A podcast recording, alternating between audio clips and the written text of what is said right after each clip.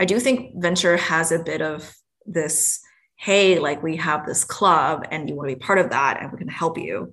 We, for us specifically, because we invest such early stage, that is relatively unique. There's fewer venture firms, especially of our size, that does that. Um, there are fewer venture firms that have the platform capabilities, including including recruiting and customer intros at that stage.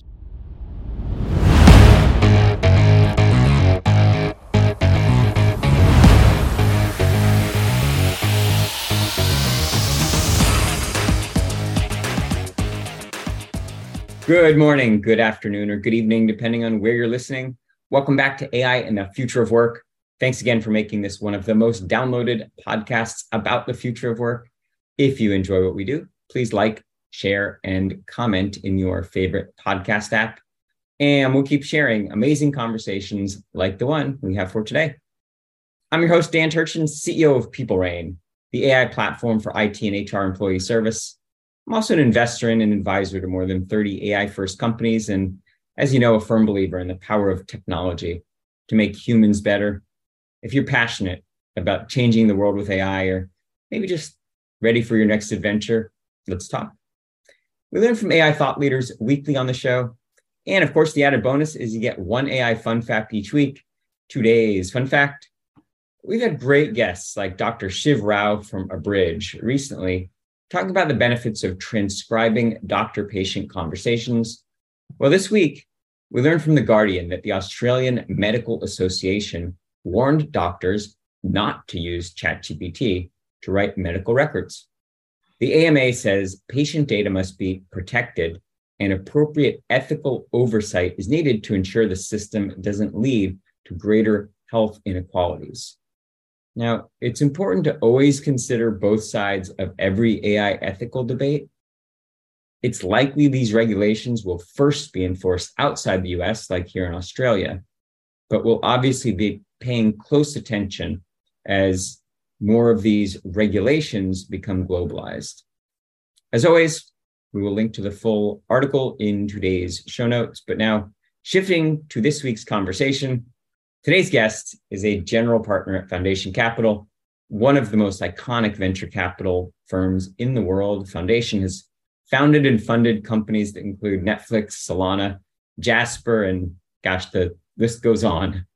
Joanne's amazing colleague, Ashu Garg, was a guest early on. I believe it was 2021. And uh, so I've really been excited to having Joanne on the podcast as well. She began her career investing App Foundation in 20, uh, 2014 and has sourced and advised an incredible group of companies that include Tonkean, Tubi, and Captivate IQ, just to name a few. Joanne received her BS and EE and CS from Cal and her MBA from the University of Chicago. She's also a popular TEDx speaker. Today, we'll get a masterclass on how the best are adapting to what I'll call one of the most challenging venture investing climates we've seen in decades. Joanne and I uh, met on a panel uh, not too long ago uh, about generative AI and, and, and, related topics. And gosh, I've really been looking forward to uh, our discussion here so that you can get to know her as well. Without further ado, Joanne, it's my pleasure to welcome you to the podcast. Let's get started by having you share maybe a bit more about uh, your background and how you got into the space. Dan, thank you so much for having me. Uh, super excited to be here and to chat everything AI and non AI. Um, but a, a, bit about my background and how I got into the space. Um, like you mentioned, I joined Foundation in 2014 to invest in applications of machine learning. I am still investing in applications of machine learning. So that hasn't really changed. Um, my the reason why that has been really interesting um, is actually back to uh, quite a long time ago. My father actually got his PhD in optimization when uh, during one of the AI winters when it was not a very fun topic that people cared about or, or really talked about. And since then, the technology has gone through multiple summers and winters. Uh, you know, in both lab settings and research settings, as well as commercially starting in the early 2000s. Uh, so I've kind of seen the evolution of AI and have been really fascinated by its potential. I think that oftentimes we underestimate the impact in the longer term, even though there's a lot of you know talk and hype in the near term. Um, and so far, my um, time at Foundation has been spent figuring out what is real, what is not, and where we think the world uh, might become. I asked Ashu a similar question a while back when he was on the podcast, and curious to get your perspective. What's one thing that uh, you know as a seasoned venture investor that would be surprising to learn from the perspective of an entrepreneur? Surprising to learn from the perspective of, of an entrepreneur. Um, I, I, think there's today there's a lot of marketing around AI and how you know venture investors are investing there. At least for us, this has been a continuation of a, a long like a long um, term interest. We've seen multiple shifts in the ecosystem, starting with you know kind of classical machine learning which was mostly um, used by ad tech companies because you know ad tech companies had a lot of data and had a lot of um, uh, money to spend on building models. Models were super expensive. To later on, um, you know, AI capabilities shifting to deep learning, computer vision, some natural language processing, and then most recently into generative AI. So for us, the interest has been kind of very long standing, even though I think there's a lot of Silicon Valley, you know, VCs that are marketing its interest in AI. So I think that's one thing. And the second is um, surprising, maybe about Foundation. We are very much focused on the seed stage, oftentimes pre-revenues, pre-product, um, and I think that's more unusual for um, for for most venture firms. Most venture firms want to see some data, uh, some some some customers, some you know some metrics about a business um, but we really care about and we really like investing when there's very little. The current euphoria surrounding generative ai is that from a technology perspective is it just another platform shift like when we went from on-prem to cloud or is there something fundamentally fundamentally different this time around? Personally i think from a technology standpoint it's just another platform shift um, similar to previous platform shifts like when um, deep learning was was commercially became commercially viable, we saw some applications of computer vision. We have a number of companies using that in our portfolio, um, uh, like Safely You, which is using uh, cameras to detect falls for seniors, right? Using computer vision as one example. Um, today, the capabilities of AI is such that it can generate content or summarize content or generate stuff that sounds human. Um, but I think from a tech technology standpoint, it's just another platform shift, thanks to the decrease in cost of infrastructure um, and also availability of data, and also a new architecture that you know uh, that we saw um, come on um, become available in 2017. Um, what is different though is the public interest, and I think the the influx of AI talent, and the reason why we are seeing this is because people who have never been able to use AI or even spell AI can now manipulate AI systems and see how that happens in front of them. And I think that is a mass market both interest and also appreciation that has never that we've never seen before. And i think that is really really different. We're nine months roughly into this global experiment with generative ai and to your point, I absolutely agree that all of a sudden it's AI is so much more accessible. Uh, we've all but put a human face on AI, um, which I think has really led to a lot of euphoria.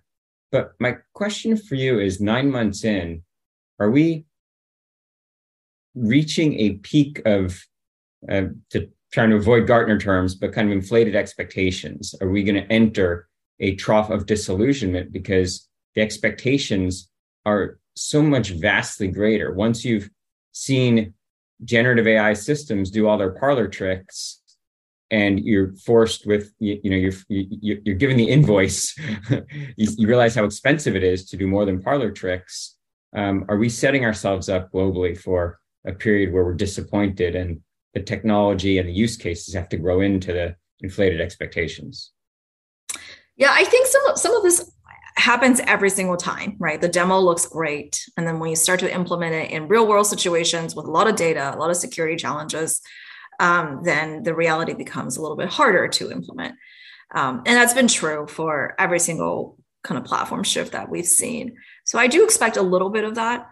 However, what is possibly different uh, this time is that the cost of some of these, some of the utility, the cost and utility of some of these models have gone down from a cost perspective and you know very high from a model utility standpoint that startups are able to use it right out of the box right and that's relatively new which means a lot of newer entrants can come in which which means that I think there's going to be a lot more rapid development. And if you contrast that to before other platform shifts in AI, it's been still a very, very costly experiment for everyone involved. So I think what I would expect this time around is more iteration, more new ideas and applications and infrastructure in a much shorter period of time. And whenever you have that happen, um, we should expect to see you know native AI applications or native AI infrastructure that is here um, to stay. A lot of the venture community, including entrepreneurs, are still licking their wounds from Web3 and crypto and the phenomenal disappointment that that was. Um, not that, you know, let's not write its epitaph too soon, but it was certainly overhyped. Uh, is that where the similarities end, or do you see other parallels with what we went through with crypto and Web3 euphoria? The difference, um, so we we we also invest in crypto, and I, I think the difference is that crypto as a technology is very nascent, right? It's been in development for well, like 15 years, and with AI, it's been in development uh, academically and commercially for around 80 years. So we, we're we're talking about very different types of maturity for for each of these technologies. From a use case standpoint, the use cases around AI are actually much more obvious. The question is really implementation and adoption, and kind of, you know, if you have like a rule based enterprise for them to go to a predictive technology, it requires a lot of culture shift. So the the problems to solve to get AI adopted is, you know, in my opinion, much simpler. Whereas I think in Web three, there's still questions around, okay, what are the utility what are the use cases that make sense, especially given the cost, you know, the downsides of a very, very immature technology. So I don't think of those as kind of equivalent simply because of their where they are in their life cycle. Uh, but from an interest standpoint, we did see a very high influx of talent going into Web3 in the same way that we're seeing very, you know, very um, increased influx of talent going to AI uh, I think there's going to be a lot more um, maturity and a lot of applications that come out of this influx of talent on the AI side than the crypto side. It's maybe a fabricated uh, relationship, but I'll run it by you anyway. I feel like both in some way capture this like populist relationship with technology, whether it's you know eliminating the middle person, the bank, kind of these decentralized organizations, kind of power to the people, or using technology to make people superhuman. Like they both capture something about the, the human spirit that may make them both somewhere along a continuum of just the public's investment in shifting culture and, and bringing power back to the people. Is that is that a false relationship, or do you think that maybe we are in in the middle of a continuum that could continue to evolve from here? Well, I, I do think with the crypto the, the crypto wave, if you will, uh, a, a, lot of the value propositions, what exactly what you said, which is you know let's let's bring power back to people. With AI, um, the power has been largely concentrated with companies and people that study computer science or went to work at Google or you know uh, is part of the Stanford AI labs, and it's been very elitist in some ways. And today, I think the one of the reasons why AI has been so widely talked about is because now the power is is more democratized and every single person whether you study computer science and code at google or not you could use it right so i do think there's a little bit of that although the the value proposition um, may be a little different it's you know one is around decentralization of power. And this one is, you know, enabling capabilities to give everyone, you know, the capabilities of, of building your own applications. Um, both things are great. I think both things are great. Crypto was just much more theoretical, whereas like AI is very, very much commercial. Yeah, it's hard to not have the conversation about new generative AI based technologies without talking about what it means to deploy them responsibly. So you're seeing as broad a swath of AI technologies as anyone. I'm just curious if you feel like the entrepreneurial community is in embracing, you know, what it means, what what the potential downside of some of these technologies are. Because as a community, um, I've said this before, we're great at answering the question, what could go right? And we're terrible at answering the question, what could go wrong? Uh, how much does that factor into your uh, investment theses? I mean, to be to be honest, um, at the entrepreneur level, especially because we're investing so early, the questions that are top of mind are: Is this a real product? Are we going to survive? Are we going to raise, you know, our Series A after the seed round? It's not about using AI responsibly. I don't think that's even, you know, top ten in terms of the questions. Um, nor do I think it, you know, I, I, I, am not sure that's going to move the meter at that stage um, because of all the survival challenges of a very early stage startup. Now, from an investor standpoint, we do think about it and we think about, you know, with any kind of tool and technology, there's always the good and the bad. With autonomous vehicles, it's going to have a lot of positives, but it's probably going to also kill people. And that's that's true for for anything that that we create. And so we we think about the downsides of ai from everything from what does that mean from a you know fake news and hacking and phishing attacks and all the people who have malicious intents and what they can do. And then the way that we counter that is to invest in entrepreneurs who care about that problem and want to build software and create solutions to counteract those problems. So we do have a fairly large cybersecurity effort. Um, and we do have you know internal discussions every other week to to talk about hey like what are some of the capabilities now that hackers have because of this new technologies and what we can do to invest to counteract some of that so it's an opportunity for um, for both us and also companies to try to try to solve but I, I hear you. I think personally, I am very interested in in what this brings. I do think some of the fears are possibly heightened, um, both from a timing standpoint and also magnitude standpoint. Um, but it is a, a, good set of conversations to have and for us to be able to address, um, you know, some of these fears proactively. I'm talking to a lot of entrepreneurs who are uh, maybe even as they listen to this, writing and rewriting their business plans for AI first companies. You're on the ground floor. You're getting inundated with all manner of pitches. Um, what's your advice to entrepreneurs who uh, would love to get a meeting with Joanne? You know, I, I think this is maybe goes back to something um, the entrepreneurs maybe don't understand about venture investors is regardless of the technology, uh, there is a lot of work and a lot of hours spent on what is the problem what is the solution you use ai or not or some other technology that's totally fine but are you solving something that's worth solving? And are you offering a product that's 5x better or 10x better than the alternative? Like that's one big bucket of problem or uh, questions that we we try to answer the other is is the team or the or the person uniquely suited to solve these problems entrepreneurs tend to spend less time on that, especially at the very, very early stage. So, to give you an example, we see so many pitches with the same thesis, right? Especially today. You know, you take documents from companies and you use documents to create this knowledge graph where there's a search capability and that's going to benefit your sales teams or marketing team or customer support team or whatever team, right? Because you can now have a natural language conversation to you know acquire knowledge that you didn't have before about some kind of function. We see this pitch many many many many many many times. Um, and the data asset that you start with is oftentimes similar.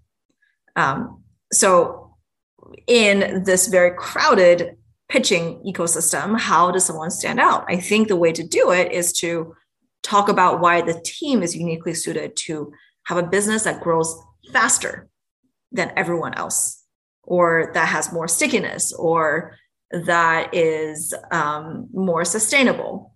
Um, and I think that differentiation is light in today's, you know, LLM first swath of companies, even though some of the problems might be might be obvious. What I don't hear very often is unique insights, to be honest. Uh, and maybe that's just a function of where we are from a adoption standpoint. But I, it's it's very very rare for us to hear a different approach. Speaking of unique insights, uh, given the hundreds or who knows, maybe thousands of pitches you've seen over the years, open the time capsule.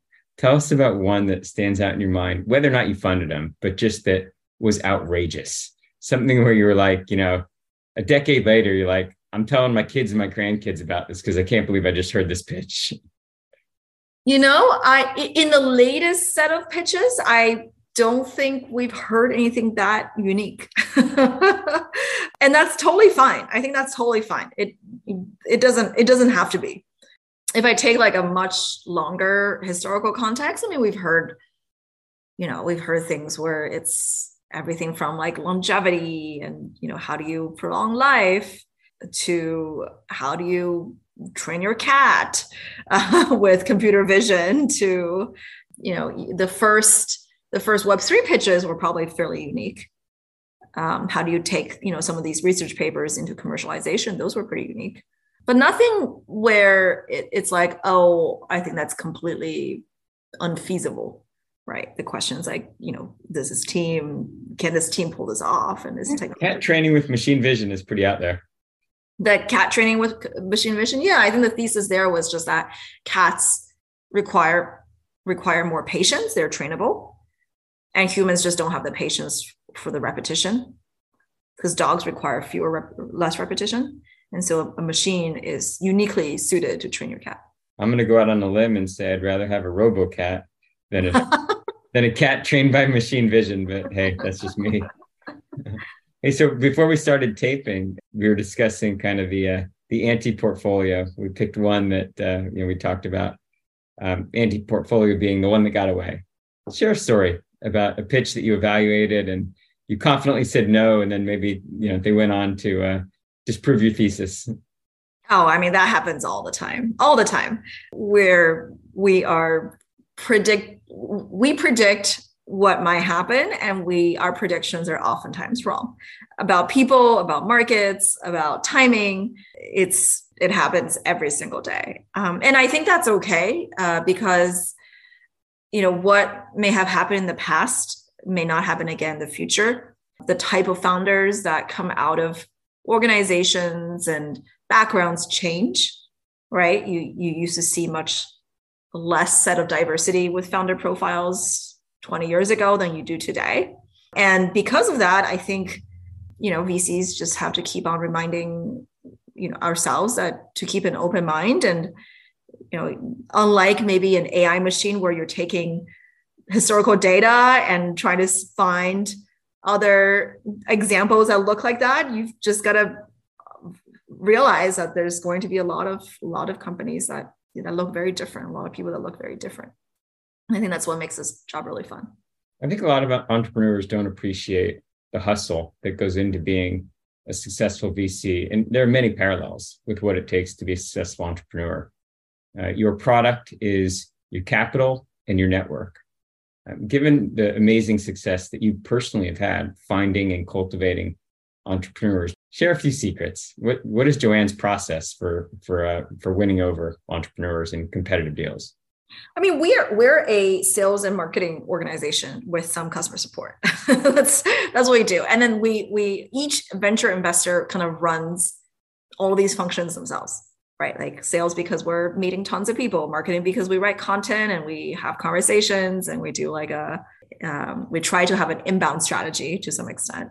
And then customer support because we try to do whatever we can for our companies and our founders. So we, we kind of think of ourselves as just you know, a small business owner that has these functions to run and we try to do as good of a job as we can, you know, kind of running those functions. In terms of winning, I do think venture has a bit of this hey, like we have this club and you want to be part of that and we can help you. We, for us specifically, because we invest such early stage, that is relatively unique. There's fewer venture firms, especially of our size, that does that. Um, there are fewer venture firms that have the platform capabilities, including including recruiting and customer intros at that stage. Right, there are lots of firms that do it at the Series A and Series B and Series C, but very few at the pre-revenue, pre-product stage.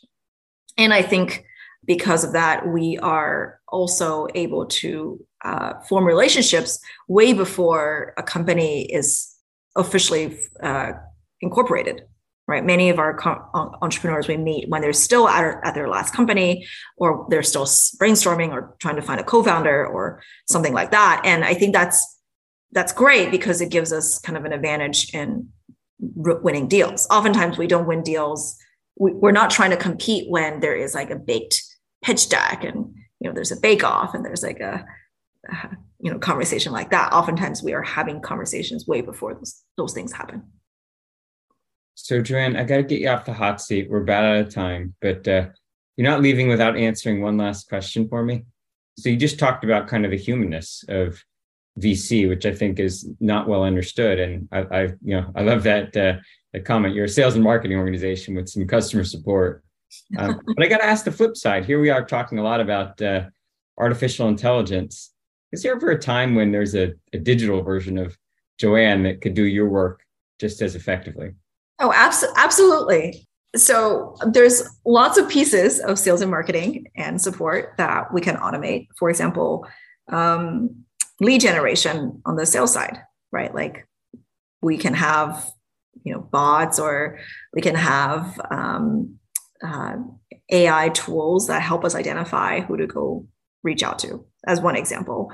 We can have um, correspondence that's drafted automatically. In fact, one of the reasons why I initially invested in Jasper is because I was using it before it was called Jasper to write follow up emails. um, and also emails where I'm turning entrepreneurs down, which is not not something I enjoy doing, uh, but it's you know something that we must do.